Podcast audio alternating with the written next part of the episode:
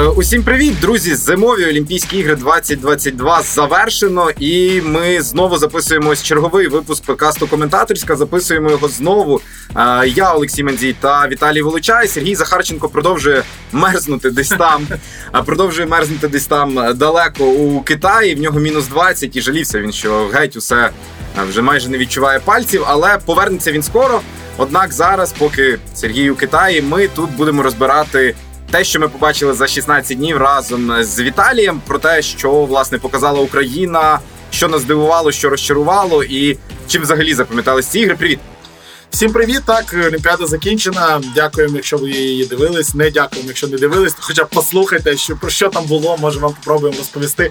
Глобально, скажімо так, ми, коли дивимося зі сторони на всі результати, ми розуміємо, що Олімпіада ну так собі, але з точки зору того, як це будуть описувати там у НОК, у міністерства, здається, ну це буде успішна олімпіада. Ну, у нас медаль. Це ж не Солт Лейк Сіті, не Ванкувер. Ми приїхали з медалі. Так, знову Абраменко. Так, вже п'ять ігри для нього. На наступних що на шостих поїде брати, чи як це має бути? Я не знаю. Тому ну змішані в мене почуття. І я не скажу, що хороша олімпіада для України, але з іншої сторони, ну і не не найгірша. Ну то це якраз типу питання. От одна медаль, взагалі, виступ цей це типу норма, чи ми стрибнули вище голови, чи це провал? От що ти скажеш? Ну, я думаю, що це норма. Я думаю, що так і є. Україна в нинішньому стані розвитку зимових видів спорту має заробляти одну медаль. Тобто. І одна це вже добре, тому що те, як це все працює, те, як я вже спілкуюся зараз спортсменами, які повертаються з різних видів спорту, те, як була велась підготовка конкретно вже у Пекіні, те наскільки наша держава повні ладно, окей, не наша держава, наша олімпійська місія повністю провалила е, ковідну всю історію повністю, тому що у збірні Швейцарії, у величезній збірній Швейцарії, один позитивний тест за всю Олімпіаду. Один. Так, у швейцарців щось понад 150 людей поїхало. Так, Це саме спортсменів. Це тільки спортсменів. А я разом з сервісменами з місією там 400 людей поїхало. Один позитивний тест за 20 днів Олімпіади. У нас, якщо рахувати спортсменів, тренерів і людей з тої ж самої місії, які там всі перехворіли. А якщо ще журналістів додати, то взагалі то у нас більше 50 з 96. Ну як це можливо? Тобто, як це можливо? І я на 100% знаю, що коли приїхали наші спортсмени, почали здавати перші тести, розпочинаючи з Андрія Манзія і продовжуючи фігуристами, продовжуючи Данчою, Гераскевичем і так далі. Е, члени нашої місії навіть не знали, що робити. Тобто вони не були знайомі навіть з тим, коли потрібно здавати наступні тести, як буде працювати ізоляція, чи є можливість атлета залишити в своїй кімнаті, але все ж таки в селищі, чи будуть його відправляти у цей ізоляційний е, готель окремо, з якого не зрозуміло, як вибратись. Тобто, якби оце було пропрацьовано краще, в нас було б шансів. Але ось тут я готовий, я буду про це ще писати. Багато я вважаю, що. Наша країна провалила повністю Олімпіади з організаційної точки зору. Зі спортивної окей норма. 4 бали з 5 ми отримуємо. Чи скільки там 12 балів у нас зараз система, чи яка. Тверда дев'ятка, скажімо так, Абраменко її витягнув там до перед кінцем Олімпіади. А з точки зору організації, це провал, це біда, такого не має бути. І я дуже хотів би, щоб хтось публічно відповів, е, що за фігня творилась з нашими спортсменами і з нашою командою на Олімпіаді. Диви, я думаю, ми про це ще можемо повернутися, але я б все-таки ще тут поговорив трохи про результати. Mm-hmm. От, на мій особистий погляд, е, та медаль показує клас Абраменка. Він справді і в між олімпійський період да, брав медаль на чемпіонаті світу. В принципі, він був одним з тіньових фаворитів, хоча не фаворитом основним. Але та медаль вона все одно більше мені здається про, про фарт. Е, тобто.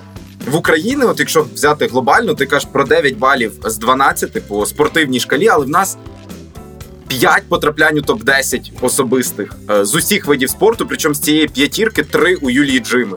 І, типу, крім Юлії Джими, і крім ось цих двох там трьох фристайлістів, я навіть не знаю, кому, типу, хто виступив от вище голови. Ми е, там хто показав якісь результати, які від них не очікували. Тобто, мені здається, що ми ця медаль дуже спотворює трохи сприйняття України і виступ України на цій олімпіаді. Бо якби її не було, ми не були. І скільки б ти поставив, якби не було медалі? Ти Ну, теж 9? Ні, це було б далеко не 9, це було б все. Я говорю, Абраменко витягнув. Якби це не було 9, то за 12 балів це була б п'ятірка в кращому випадку. Тому що ну я не можу не погодитись. Ну дійсно, якщо згадати Абраменко, так у Абраменка прекрасний перший стрибок у кваліфікації, він зразу проходить. Тому що попадали китайці у першій кваліфікації, які добиралися потім з другої, а один взагалі не відібрався. Один з фаворитів. Тобто, знову таки, це трішки фарт. Один з головних фаворитів падає у нас у кваліфікації двічі, не відбирається. Абраменко проходить останнім шостим вагоном за, за, за за- за- заскочив у фінал з першої кваліфікації. Окей.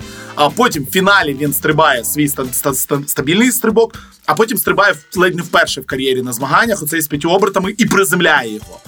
А люди поряд падають. Тобто, ну так, тут дуже багато фарту було, але ну потрібно відмітити, що ну і у П'йончанзі також не без фарту. Ну це також вид спорту, в якому без фарту ти не обійдешся. Буров стрибав весь сезон, вигравав у всіх, приїхав на Олімпіаду і, і, і нічого. І все, нуль. Взагалі нічого не вийшло. Знову таки ковідна історія, але все-таки нічого не вийшло. Тому фарт не фарт, все на Олімпіаді може статися щасливо або ні. Але от коли ти про це говориш, я згадую змагання там з лижних гонок, з біатлону, з гірськолижного спорту, наприклад, я глобально з санного, з бобслейного спорту, з скелетону, і я розумію, що у нас не було фактично жодної сенсації. Жодної. Тому, напевне, срібло Абраменка, ну напевне, це сенсація, це дуже приємна сенсація, яка дійсно спотворює повністю наш результат, який глобально є дуже паршивим. А якщо ми відкинемо Юлію Джиму, то він взагалі жахливий. Окей, тобто дивись, е, ми зараз з тобою сходимося плюс-мінус на тому, що ми. Там ти ставиш 9 балів з 12, За але, медаль, за медаль. але це по суті четвірка, яка окремо Абраменка. Типу, вся команда тільки 5. Логічно. Із неї із них ось цієї дев'ятки, чотири це Абраменко, три це Джима, а все інше це вся команда разом взята. Окей, ще підручному один бал дамо цей до, до загальної е, оцінки. Ну, тому що так і є. Ну так і є, дійсно. Ну, п'ять потраплянь до топ-10. Ну що це таке? Це Окіпнюк, Абраменко і три Джими. Так. Ну і в нас ще були там потрапляння в топ-10 Ну, в у командах. Так, так, так. Тобто це дві біатлонні естафети, дев'яте місце у чоловіків, сьоме у жінок, плюс Фігур. а фігуристи, бо там всього 10 команд Ну, було, і вони десятими завершили змагання. Хоча там насправді могли краще, якби був шмуратко, я думаю. Якби був Шмуратко, вони були б вищі, ніж німці. Так, дев'ятими, як мінімум, точно були б. Ну і зрештою, е, фристайл, там теж у команді було вісім всього збірних. Ми б точно були у вісімці. Але от особисті змагання, де було там велике представництво, і ми на десь, мабуть, розраховували на щось трохи краще, ніж 5 потраплянь у топ-10 на всю команду. З них три реально у Юлії Джими і два у фристайлістів. З іншого боку, ми перед початком Олімпіади із Сергієм і з тобою вже під час Олімпіади говорили, що ну в нас немає більше на де і на що розраховувати. Типу. Ні, немає. Я розумію, на топ-10 ми більш ніде не розраховували, але ми чесно розраховували на 20-ці у санному спорті. Ми чесно розраховували. І вже після Олімпіади ми взнаємо, що у Стецьків не було тренера всю Олімпіаду. Що він повернувся, він зміг дойти до треку тільки в день, коли змагалася естафета. Ми вже після Олімпіади там знаємо деталі, які були у інших спортсменів. Ми дізнаємося, що Анна Маріданча була без тренера на Олімпіаді, без сервісмена. Вона була просто одна. Сама носила свій сноуборд, а допомагали їй змащувати сноуборд тренери болгарської збірної. Тобто, ну це взагалі якийсь нонсенс. І це люди, на яких ми розраховували, тобто до топ-20. На данчу ми розраховували, що вона пройде до, Кваліф- топ, до топ-16. Кваліфікується, бо вона це робила по сезону. На наших санкарів і санкарок ми розраховували, що хтось у топ-20 буде. Ніхто не потрапив взагалі, ну окрім е, двійки. Ну там було менше 20 просто учасників. І глобально, ось ось ось ця середня частина, де ми не розраховуємо на медалі. Ось вона розчарувала. Ось тут все пішло не так. Але знову таки, повертаючись до ковідної історії, ледь не на кожен кейс можна придумати відмазку. І я говорю не відмазку, типу, щоб відмазатись від преси, ну а справжню відмазку. Тобто, дійсно, у нас Стецьків стартує без тренера. Всі тренування, всі з'їзди, без тренера, взагалі, вона одна. І ну, напевне, це ну, має повпливати на результат. А їй не вистачило скільки? Три десятих секунди до 20-го місця. Було б краще, був би тренер, напевне, було. Було б краще, якби у Данчої був тренер, і якби вона не стартувала. Хрін пойму, як там. Ну, напевне, було, аби в мене був в неї був би сервісмен. Ну, в неї не було сервісмену, в неї не було тренеру. Тому що ну, не полетіли. Ну, інші люди полетіли. І вийшло, як вийшло. Тому розчаровує наша середня частина, наша топ-частина, наші топ-надії. Ну, тому що дійсно наші топ-надії це був Котовський, Новосад, Абраменко і Джима, і Підручний. Ну, напевно, не розчарували. Немає такого, щоб я сказав, Котовський провал. Котовський намагався зробити максимум. В- нього було одне тренування. Старався, молодець. Окіпнюк взагалі диво, чудо, кайф, надія на наступні олімпіади. До Новосад питань немає, тільки хочеться її е, ковдрою так обняти і накормити е, вкусними шоколадками і дати їй какао, тому що ну шкода, дівчино, дійсно шкода. А так, Джима молодець, підручний молодець, претензій немає. Підручний, який там говорив після фінішу деяких гонок, що я зараз вмру тут. Ну, все рівно біг до кінця і результати хороші показував. Ну, Абраменко тут питань немає, якби знову герой нації, і тільки проблема в тому, що знову нічого не зроблять, і трамплін у нас не побудують. В цьому я впевнений. Окей, ось дивись, е, ти вже так плюс-мінус назвав його героєм нації. Тут в мене є інше питання. От Україна повезла на ці ігри 40 5 спортсменів у 12 різних видах спорту. Ми там а, говорили про те, що це рекордна кількість видів спорту, це дуже класно. А, І в принципі Україна буде представлена майже у всій програмі Олімпійських ігор. Ми в основному були статистами, але ми плюс-мінус були до цього готовими.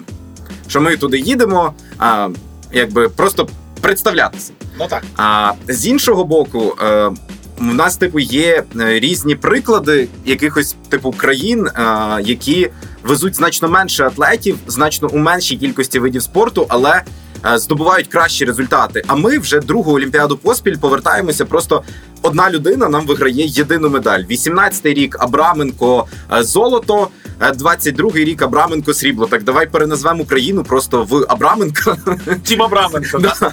Тім Абраменко і будуть е, представляти, от власне тільки він. Там я не знаю. Ну просто чи чи є сенс от вести 12 видів спорту і, в принципі, їх розвивати, ну там умовно культивувати, е, коли це просто що. Чи не краще? От є різні приклади. Е, є, от, наприклад, приклад Польщі, е, яка там. В кінці 90-х усі нульові а там дуже суттєво змінювала взагалі свою спортивну сферу і в літніх видах спорту, і в зимових. І ми пам'ятаємо, що от рік 12-й, 14-й, ще 16-й – це дуже великі успіхи Польщі у легкій атлетиці, якщо ми говоримо про літні види спорту, у стрибках з трампліна, які є там національним видом спорту в Польщі. А зараз поляки е, теж везли велику команду з великою кількістю видів спорту, і в принципі у них зі спортом е, здається все краще ніж в нас. Ну так об'єктивно.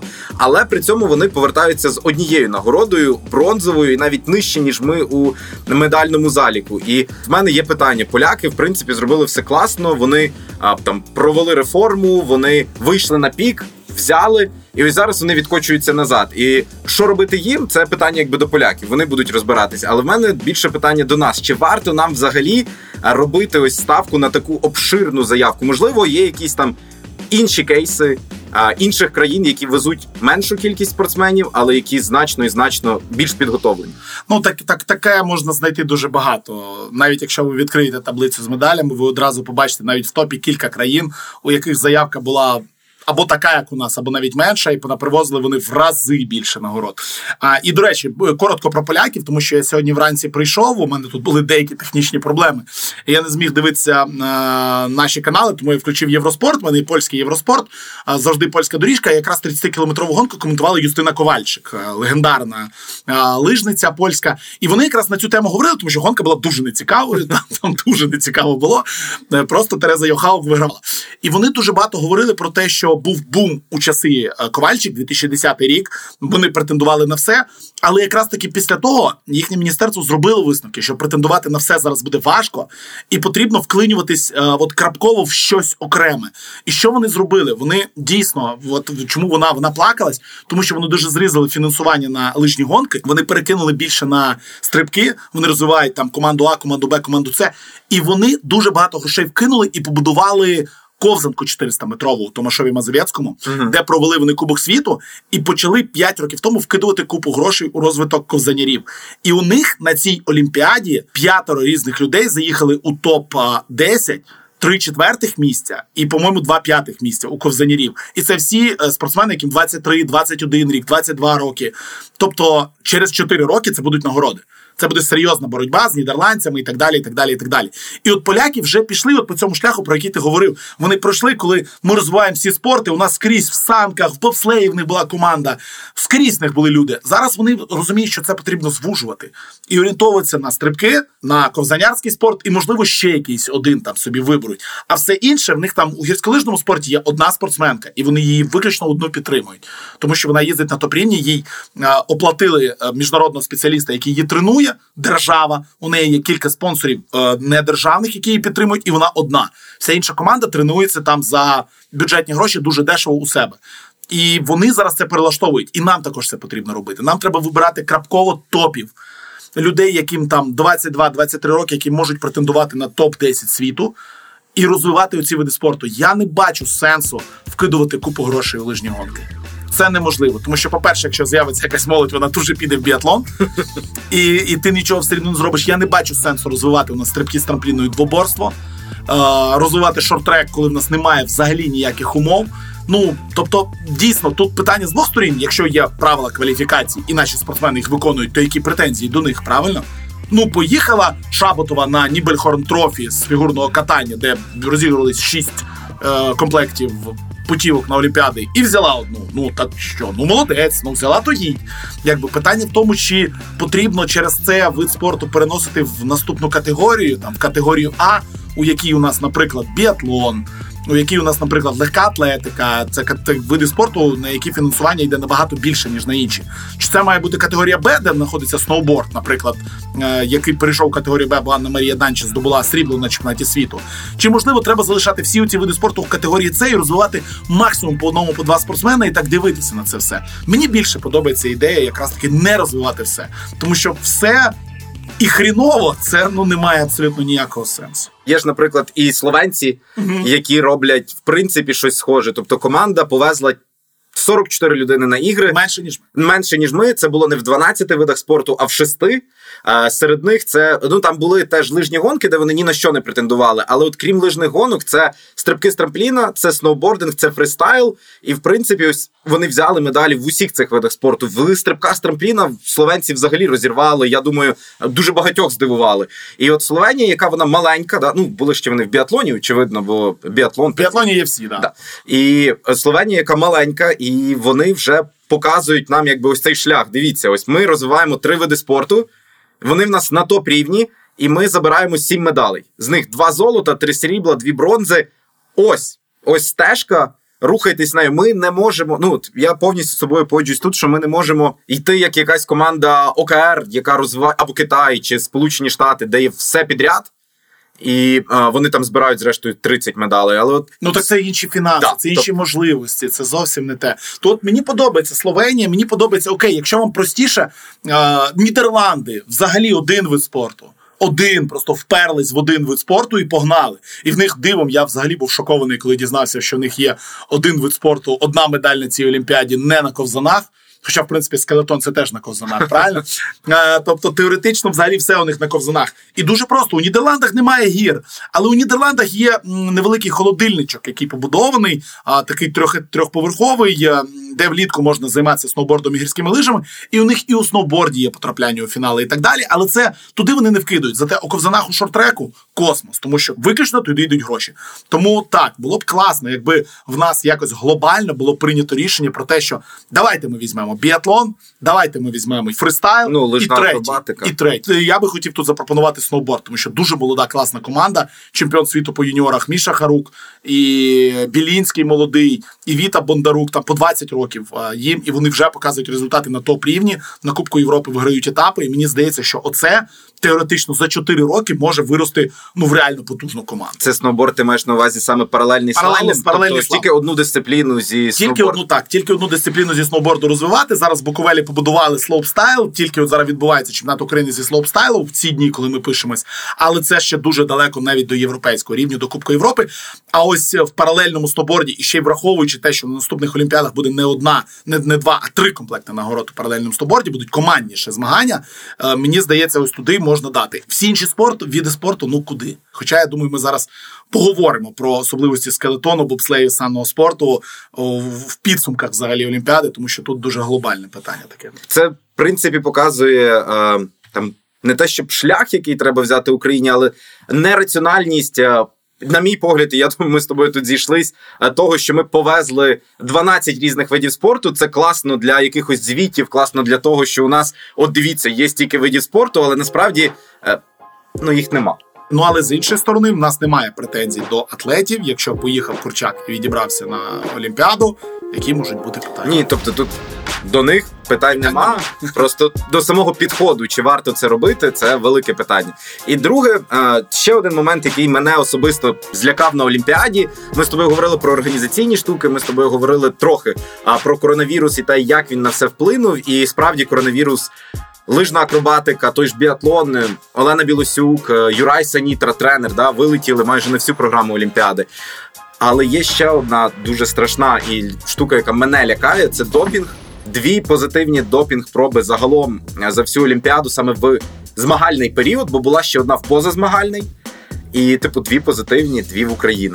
Ну там три, там ще є іранський ну, він був да? позазмагальний період. Тобто, це було не під час це він до змагань, ще його взяли допінг-пробу і знайшли. А тут прямо знаєш, виступили, пішли на допінг-пробу здали, здали і добрий день. Відправляємося в бан. А насправді ну ситуація дійсно страшна. Тобто, ми всі розуміємо, що ми не хочемо бути ОКУ на наступній олімпіаді, але ну ми не маємо бути ОКУ Олімпійським комітетом України, чи як там, чи НОК, е, як ми там будемо називатися, не дай Боже. Тому що ну ми цього не виправдуємо, ми не приховуємо, ми не робимо якихось муток там з домашніми допінг-пробами. Тобто, так спіймали атлетів, ніхто не стає на їх захист, ніхто не прикриває впливає. Чесно, спіймані, треба їх е, відправляти. Але про це ніхто і не говорить. Про це ніхто не говорить, і це найстрашніше. Оце найстрашніше, що у нас сталося ці дві проби. Тобто до Камінської, ну взагалі питань немає. Вона там закінчила кар'єру і все.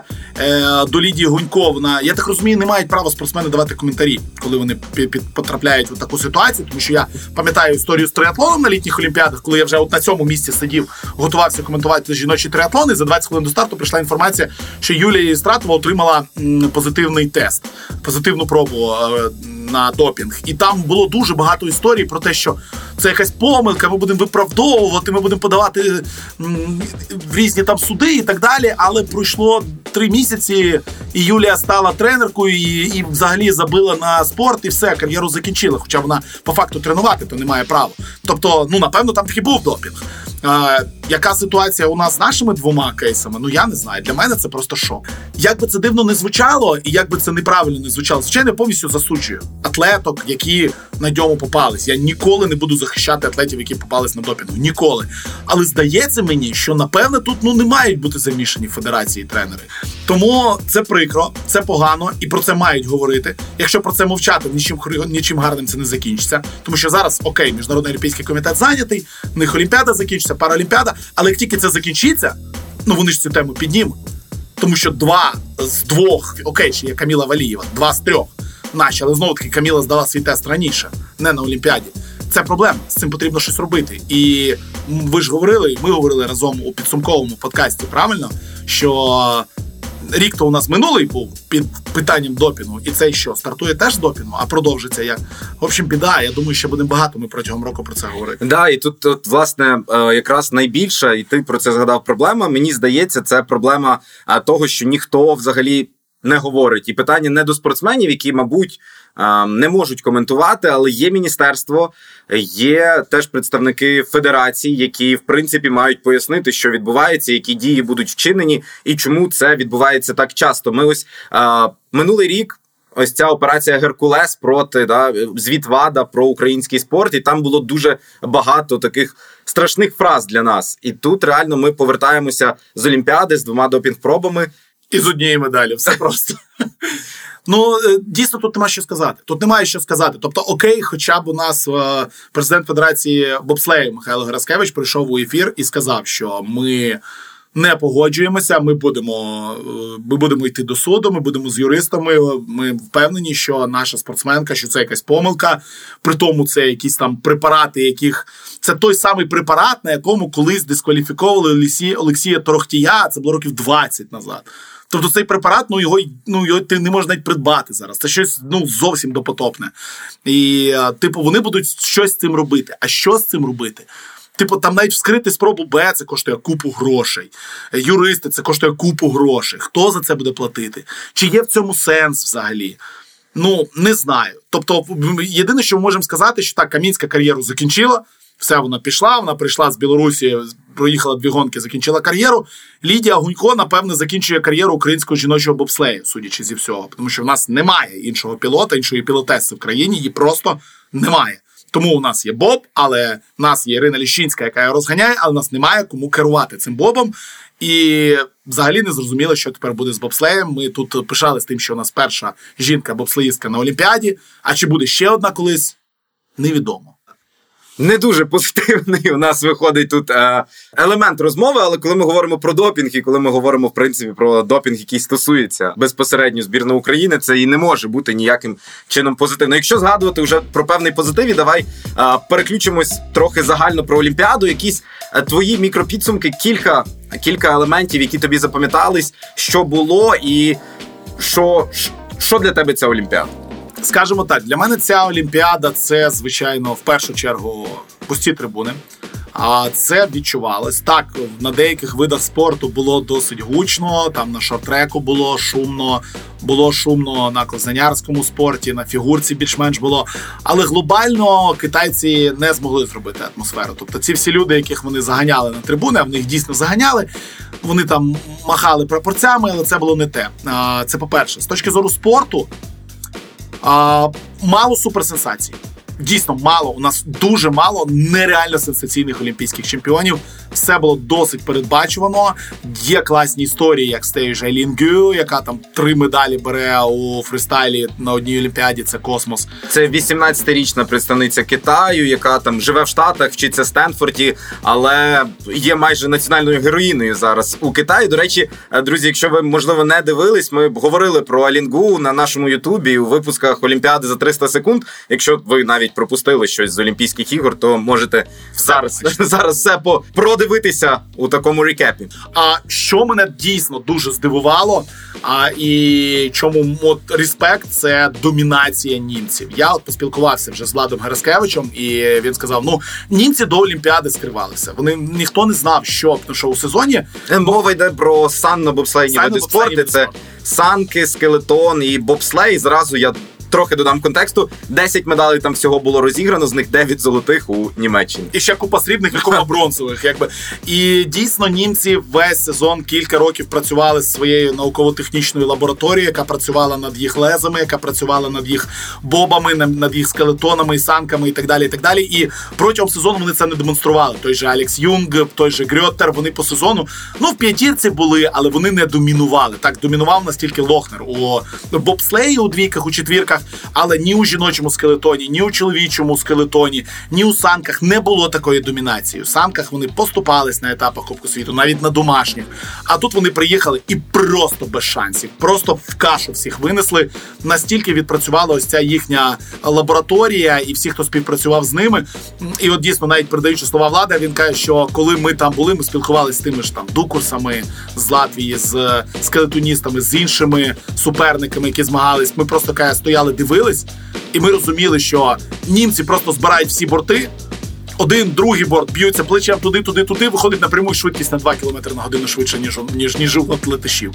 Ну типа, як це можливо? Це взагалі неможливо. Тобто, техніка, техніка, нарешті, техніка і наука ось дала дуже великий поштовх саме збірній Німеччини, яка 9 золотих медалей з санобобслейної траси привезла. І це, це звичайно, просто космос. Ну і норвежці. Норвежці це, це взагалі я не знаю як.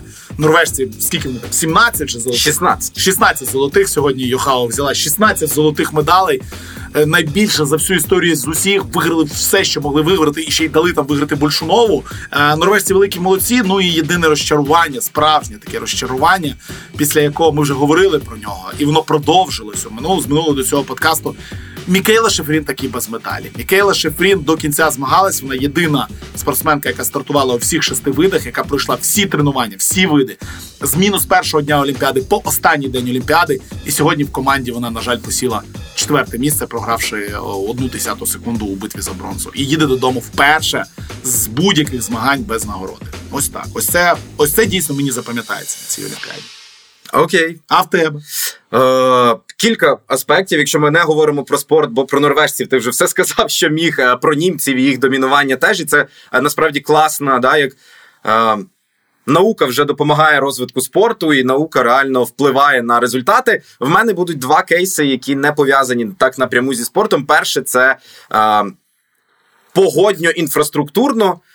Тобто китайці Дуже класно, що вони збудували усе з нуля. Ну майже усе з нуля, але погодньо ми бачили купу перенесень, е, купу стартів при мінус 20, мінус 30, якісь дуже аномальні холоди, дуже аномальна погода для спортсменів, які просто не звикли змагатися в таких умовах ні в Європі, ні там в Північній Америці, де проходять в основному змагання. Таких умов нема, і це просто трохи теж викривлює е, картинку того, хто на що міг бути здатен. Ну і другий момент, який пов'язаний з цим, а це ось великі проблеми зі здоров'ям, які виникали у спортсменів. В першу чергу ми говоримо про біатлон.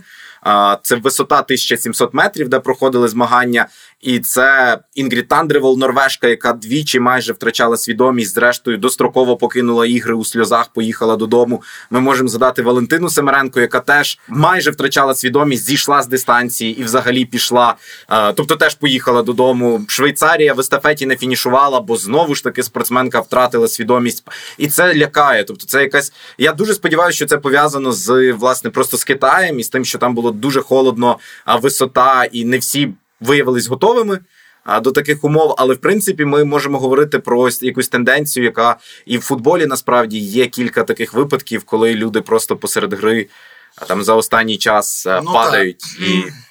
Насправді, ти знаєш, мені здається, все-таки ну про це ми будемо говорити все більше і більше, тому що спортсмени зараз готуються, працюють на максимумі і так далі, і повністю виснащують свої організми для того, щоб бути на Олімпіаді в суперформі. А у підсумку не вистачає резервів цього організму. Хоча, здавалось би, всі всі розуміли, куди вони їдуть дуже давно. Всі знали, що це буде 1800, всі знали, що це буде дико сухе повітря, що це буде вітер, і потрібно бути до цього готовим. Але ми бачимо, не підготувались. Знову таки, ти можеш сидіти в Європі при на 1800 і готуватися, як готувалися, наприклад, наші біатлоністи. Так вони ж сиділи у Італії на 1800, готувалися, щоб приблизно звикнути до цього. Але коли ти це робиш на 1800 у Італії, ти це робиш все таки при вологості від 70 до 80. і тобі нормально дихається.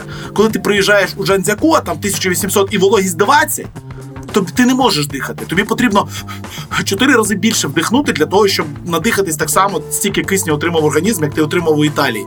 І через це це були досить великі проблеми. Ну але блін, ми ж говоримо про зимову олімпіаду. Це ж краще ніж було. Згадай Віслер, коли немає снігу, коли так взагалі... теж немає снігу. Але тут ну, а тут в мене у гірськолижному спорті вони ж настрілювали там з річки, з озера сніг півроку для того, щоб він був, і вони його вкатали. Вони настільки підготували траси, це були ідеально підготовані траси. І спортсмени, які перший день приїхали, говорили, Боже, що це за фігня посеред гір сніг настріляли штучний через три дні змагань ледь не всі в один голос говорили: будь ласка, федерація, ми хочемо сюди повертатися.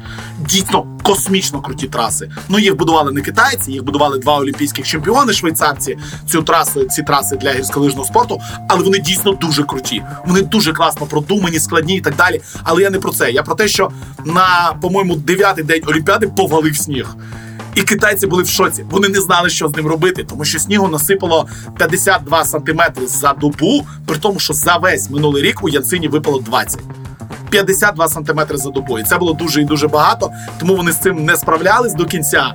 І глобально, ну дійсно, погода стала фактором цієї олімпіади. Мінус 25 переносили через мінус 25. Вийшло досить і досить непогано. Окей, в принципі, я думаю, ми проговорили основні е, всякі аспекти. Давай ще раз: 29 команд з нагородами, 23 з них з золотом. Україна з медаллю однією срібною. Це 25 місце у медальному заліку. Е, ти ставиш 9, да? 9. Залишаєшся при цій думці. 9. Ну, давай 8. Давай 8. 8 балів е, збірні України за виступ. Я особисто поставлю навіть трохи менше. Збірна України перевищила мої очікування. Я все-таки прогнозував нуль медалей, але у загальній картинці тут 6,5 по 12-бальній шкалі. Ну і не більше там 7 нехай буде, бо це було трохи не те, на що розраховували у більш глобальному масштабі. Норвегія виграє медальний залік. В Норвегії рекордна кількість золота 16. Йоганнес Тінесбьо, представник е, збірної Норвегії у біатлоні, 5 медалей, з них 4 золоті. Це фантастика. Він найтитулованіший спортсмен Олімпіади.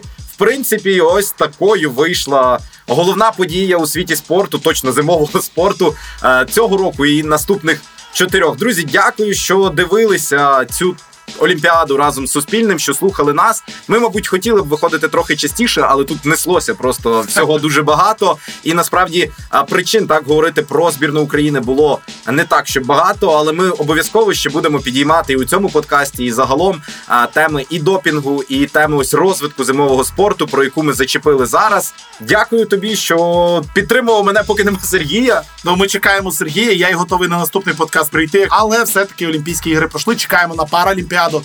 На Паралімпіаді, ну як завжди, у нас буде набагато більше медалей, тому що ну наші спортсмени ось якось історично на Паралімпіадах виступають в десятки разів краще ніж на на Олімпіадах. Ну і будемо дивитися, як буде мінятися зимовий спорт перед Мілан Кортіною. Окей.